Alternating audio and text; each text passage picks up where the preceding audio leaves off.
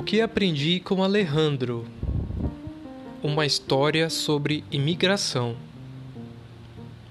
Certo dia, a Elis foi dar um beijo de boa noite em sua filha e prepará-la para dormir. Ao entrar no quarto, viu a pequena Sara olhando para o teto toda pensativa. E antes que Elis perguntasse em que estava pensando, Sara foi logo falando.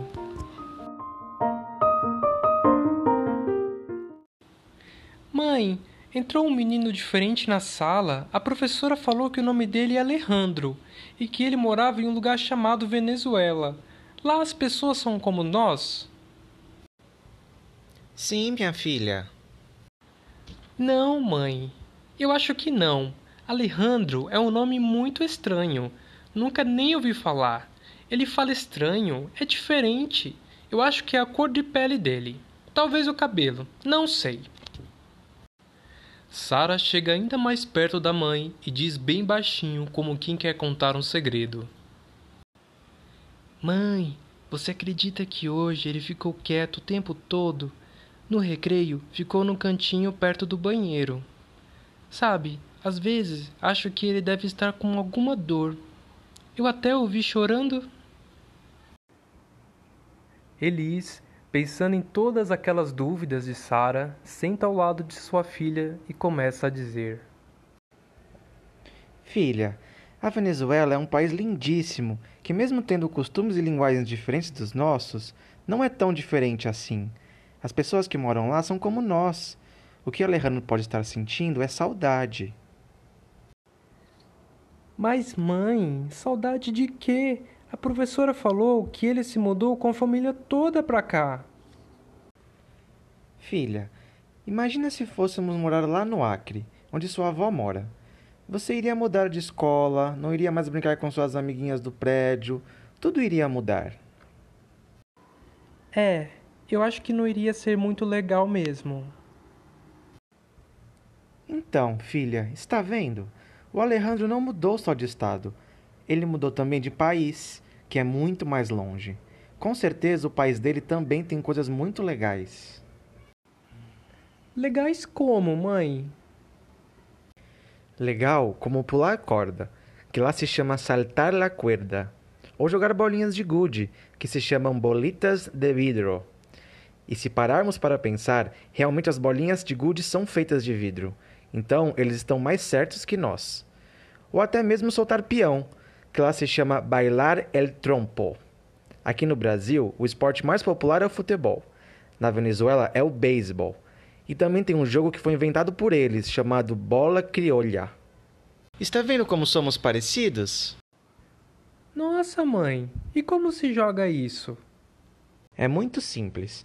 Com oito pessoas, quatro de cada time, sendo que cada um tem que acertar a bola média com uma outra bolinha preta bem pequenininha que fica no meio da quadra. Hum. Também deve estar com saudade da comida que ele costumava comer lá. O que você mais come aqui no almoço e no jantar não é arroz, feijão, salada, carne ou frango e às vezes batata frita? E no café da tarde, até um bolinho de chuva? Lá é cachapa no café da manhã, pabelão criolho no almoço, quesilho na sobremesa, assado negro no jantar e apetiscos como tequenhos. Mas, mãe, o que são todas essas comidas? Deve ser isso também que o Alejandro deve estar se perguntando sobre as comidas daqui, Sara. São comidas típicas e do dia a dia da Venezuela. Ele pode estar com a saudade até da forma de falar. Deve mesmo, mãe. Ele não fala com ninguém aqui. Então, filha, lá na Venezuela Todos falam como ele, o mesmo idioma, o espanhol. O Alejandro está sozinho, confuso, sem amigos, carente de afeto e compreensão. O que ele mais precisa neste momento é ser coberto de carinho, pois não foi uma escolha dele mudar de seu país, onde ele se sentia bem e estava acostumado. Por isso, vocês podem tentar ajudá-lo e incluí-lo em todas as atividades. Sara vira para o lado e fica pensativa até cair no sono. Sua mãe se despediu e saiu do quarto depois que ela dormiu. No dia seguinte, quando Sara volta para a escola, conta para seus colegas todas as novidades que tinha descoberto sobre o país de Alejandro.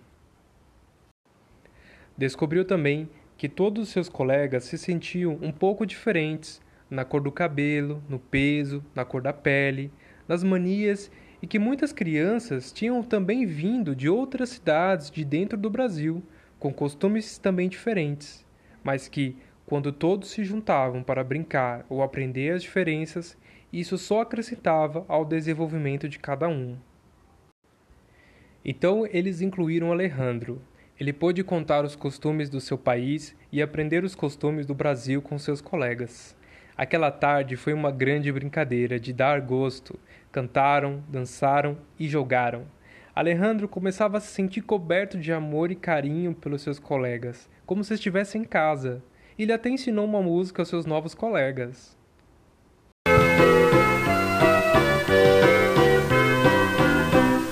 Por la mañana voy a la escuela, voy a la escuela.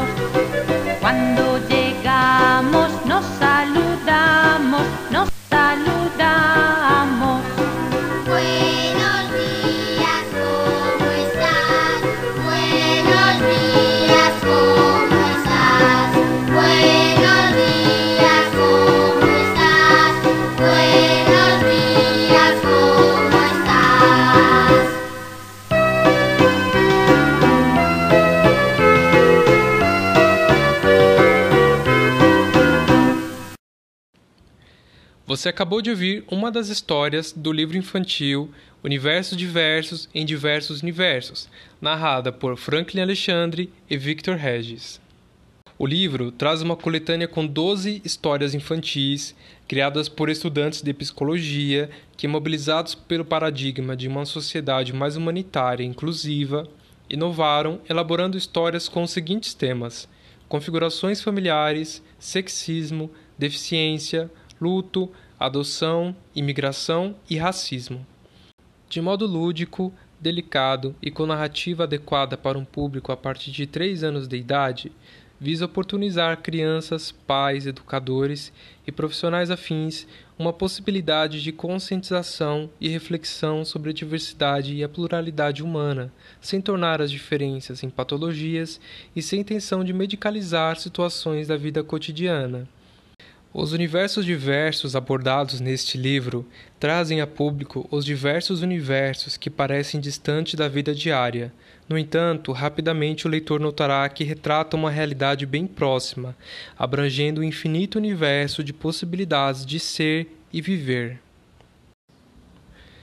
O livro ele possui histórias com ilustrações para colorir e atividades interativas. Ele foi organizado pelas psicólogas Valéria Campinas Braustein e Lilian Suzuki e possui o prefácio de Marilene Proença. Está disponível para venda no site da Americanas.com, Submarino.com, Livraria Fontinelli e Mundo Interpessoal. Basta pesquisar por o livro infantil Universos Diversos.